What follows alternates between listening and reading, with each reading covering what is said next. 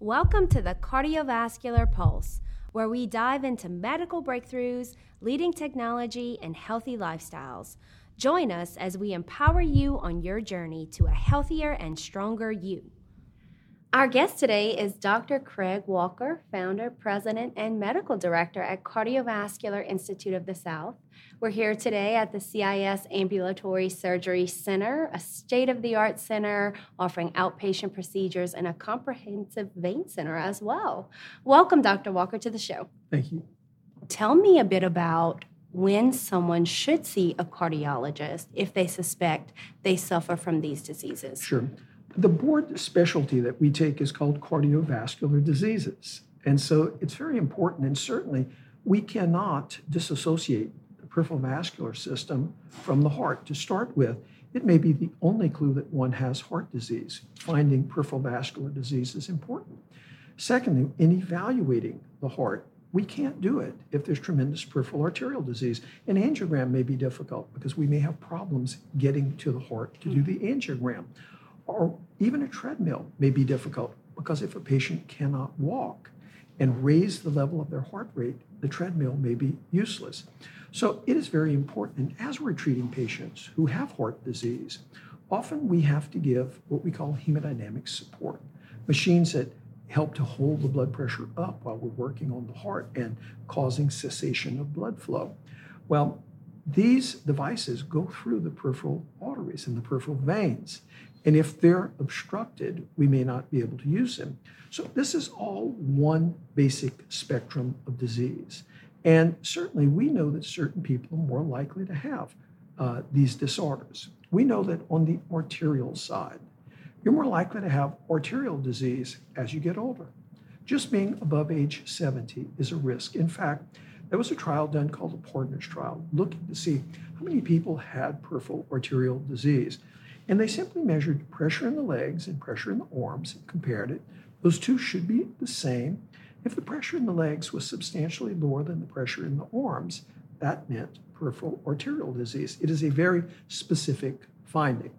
And what they found was in people over the age of 70, 29% had evidence of a diminished ankle brachial index or had evidence of peripheral arterial disease. And in patients above the age of 50, if they had smoked or had diabetes mellitus. 29% of those had peripheral arterial disease. So more than one in four, in fact, closer to one in three of those patients had peripheral arterial disease. So those are simply high risk patients. But what should a patient look for if they're thinking they might have peripheral arterial disease? Well, to start with, they may feel leg cramping when they walk or leg pain. They may notice that they're having to slow their stride down because uh, their legs just don't keep up. They feel tired or heavy. And then, of course, if they see loss of hair, if they see that they're developing ulcers or certainly gangrenous changes of the toes, then those are absolutely uh, uh, uh representative of severe pathology at that point. Now, what about venous disease? Venous disease presents predominantly with leg swelling. Why is that? Well, unlike arteries, which have a lot of pressure in them, the heart is squeezing, and under high pressure, blood is driven to all parts of our body. Blood has to return from our feet against gravity with no major pump to push it. So there are a series of valves that help to keep the blood going only in that one direction, but very few things help to get the blood back to the heart when we're upright. As we take in a deep breath, or as our heart relaxes, there's a bit of a negative pressure in the chest, helping to bring the blood back. Secondly, there's a bit of pressure left when blood goes from the arteries through the capillaries, where it gives off the oxygen and the nutrients, and is picked up by the veins on the other side. There's a little bit of pressure left to help drive blood up. That is called vis a tergo, meaning push from behind.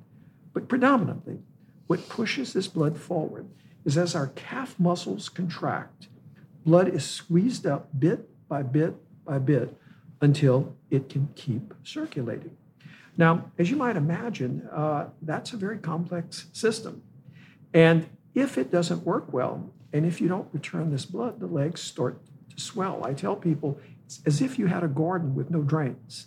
If you keep applying water but there's no drainage, then the water builds up. Well, in venous disease, the blood builds up and it causes swelling. It makes the leg discolored. And over time, uh, one may develop things like varicose veins. And we know certain people are more likely to develop these. People who have occupations where they're upright because they're fighting gravity all day long. Uh, so, certainly, barbers, hairdressers, teachers, people like that have a very high incidence of venous disease. We know that some people are more likely to clot. Classically, we all know about birth control pills and smoking. That makes one much more likely to clot. But there are many other things that can make us clot. Uh, in the 1850s, a very famous pathologist, Virchow, came up with what was called Virchow's triad. And what he said was there are three things that make you more likely to clot. One, if you are hypercoagulable. So if your blood is going to clot more than another person's anyway, and there are many things that can do that. Just like there are free bleeders on one side where you bleed more likely, there are genetic problems that can make you clot more likely than other people. And there are environmental things that can do that. As I've mentioned before, birth control pills and smoking being a very, very common uh, one of those environmental issues. But there are many others. Certain infections can predispose you to clotting. Other things can do this. So that is hypercoagulability. That's one point of this triangle called Virchow's triad. The other part is injury. And we know that people who've broken their hip are much more likely to have clots. People who have hip surgery or knee surgery much more likely to develop clots during those surgeries. Why? Because of injury. And then the third part is stasis, the blood not moving. Now, what, what causes us to have that problem is immobility. If we're laying in a bed for a long time, not moving, we're not causing the calf, uh, the calf muscle to pump the blood and therefore, blood just sits there. And when blood just sits there, it clots. So, stasis, where we're not making the blood move, injury, where we've actually injured the vein, or hypercoagulability. Those people are much more likely to develop clots. And that is the most serious manifestation of vein disease because that results in the potential of having clots break off and go to the lungs, stopping us from getting oxygen to the rest of our body. But another huge problem that many don't even know about is venous ulceration. So the legs start to swell at first, and then over time, uh, the high pressure from the inside the body actually causes the skin to erode, and we end up with venous ulcerations. Now, this is a hard problem to treat. In fact, there are patients who've come to me that have had venous ulcers for more than 30 years. These venous ulcers often exude fluid because of the high pressure in the veins. And many of these patients have been able to be cured um, with certain techniques that ultimately lower the vein pressure. Many of these patients have blocked iliac veins. And if that's the case, we can treat that. Or some others just have very large varicose veins that are eroding through the skin, and those can be treated as well. So these are very, very important and very treatable disease processes that we have. Now, I'm not speaking much about lymphatic disease, but in many countries, lymphatic disease is equally important. In many of the equatorial countries around the world, there are roundworms that may get into the lymph system and block it. And these patients may develop what's called elephantiasis, where the lower part of the leg swells tremendously. Um, it's a huge problem. In our country, the biggest cause of lymphatic problems uh, or cancer, cancer that is spread through some of the lymph nodes and, and is obstructing flow. But all three of these are vascular disorders in a sense. They're all very prevalent, uh, they're important, and I think it's important that we pay as much attention to peripheral arterial disease as we do uh, to, to peripheral vascular disease as not just peripheral arterial, but venous and lymphatic as well. What a great explanation, especially for our patients who may have these risk factors or symptoms, for them to understand and know when they should see a cardiologist for these things. And over the years, I've met many of your patients whom you've improved their quality of life, you've saved their limbs, and truly your passion in treating peripheral vascular disease is admirable and known to be very innovative. So, what is it that is truly behind your passion in treating this? I was trained predominantly in heart disease, as are most people in fellowship. But it became very obvious to me that I had to understand the vascular system better. And so this has been a lifelong quest for me because simply it was important to get my patients better. And many patients have told me, Doc, I've reported these problems for years and they were simply ignored. And I don't think it was so much that they were ignored, is that people did not understand what the problem was. So let, let's just talk about vein disease. Let's go to that, that very common disease. I told you more common than arterial or lymphatic, uh, very, very common, most common cardiovascular disorder. What are the common symptoms of that before the ulcers, before the deep vein clot? Well, itching of your legs, restless leg syndrome at night, uh, cramping of the legs, leg swelling, particularly leg swelling that's worse in the late afternoon and gone in the morning because you're laying flat. You're not fighting gravity, getting mm. the blood back. Those are the most common symptoms of venous disease. If one has that, one should consider this. And the first part of therapy is to simply use compression hose, but there are many other therapies that can alleviate these symptoms. Peripheral arterial disease, the most common symptom is exertional leg discomfort or heaviness or weakness. Now, it's very interesting. Most people don't come in and say, My leg cramps when I walk. In fact, they think they're getting old. They attribute their symptoms to arthritis. They contribute, they attribute their symptoms to getting old. It's not that. It's not that they're getting old. It's not arthritis. When the muscle hurts, it means it's not getting enough blood and should be evaluated. Certainly, uh, one does not need a bypass surgery for all of those. Certainly, one does not need an intervention in terms of an angioplasty or a stent. But all of those patients need some form of intervention. Their cholesterol must be brought to normal. They must quit smoking. They should start an exercise program. If they're not at risk of bleeding, they should consider starting low dose aspirin. So there are things that should be done, interventions from a medicine perspective, but not necessarily a surgical intervention or other things. The vast majority do not need those. Let's talk about what some of these disease states look like as far as venous disease and maybe those ulcerations. Sure.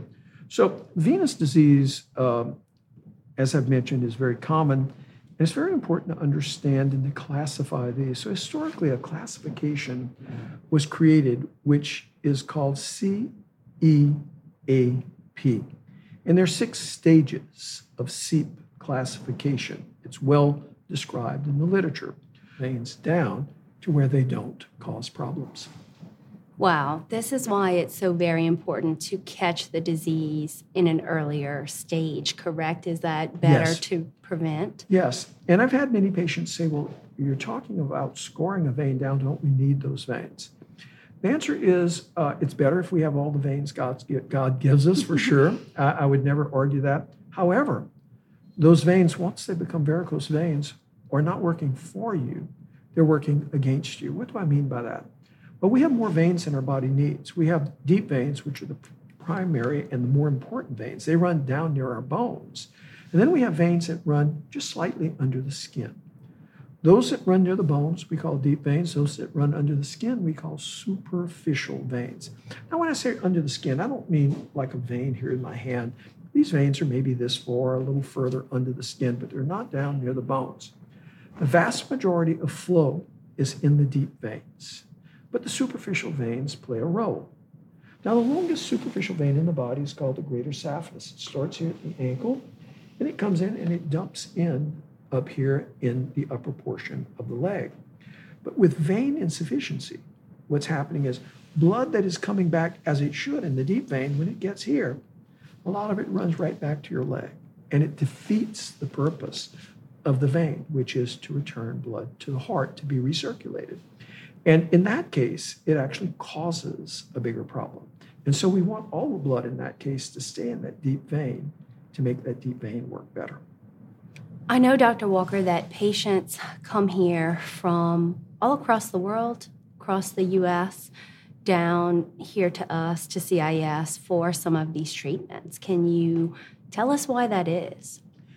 Sure. You know, as we became involved in peripheral vascular disorders, one of the things that we did was we started um, a conference called New Cardiovascular Horizons. This conference was devoted to really improving peripheral vascular care. Physicians from around the world came, participated. It was a great chance for us to educate. I also became editor of Vascular Disease Management, one of the leading journals for this. Now, with this, uh, patients came from many different sources, and these patients, many of whom were told their only option was a major amputation, or were told they had to live with these big venous ulcers. I remember one lady telling me, she said, Doc, I heard about this and I had to come. She says, I, for 30 years, have been getting up three times a night to change the bed sheets because there's so much protein being spilled mm. in the bed sheets at night that it's wet. Those kinds of things travel by word of mouth. In today's world of the internet, patients speak to people all over the world. And uh, people hear about this and they, they come. I don't know of anyone who wants to voluntarily lose a leg. I don't know of anyone who ha- wants to have venous ulcers. And we have to create treatment paradigms and availability to patients that allow them to get over these maladies. These are very important issues, very important because it is not just about our ability to walk, it's our ability to live. And if we ignore these, they're more likely to hurt us and actually increase our rate of cardiovascular death. Certainly, your passion for treating PAD is so admirable and inspirational. And we do encourage our listeners, if they feel they may have any of these diseases, please visit cardio.com, learn more about CIS, and learn more about how they can get help today. Thank you for joining us, Dr. Walker. It is a pleasure. Thank you.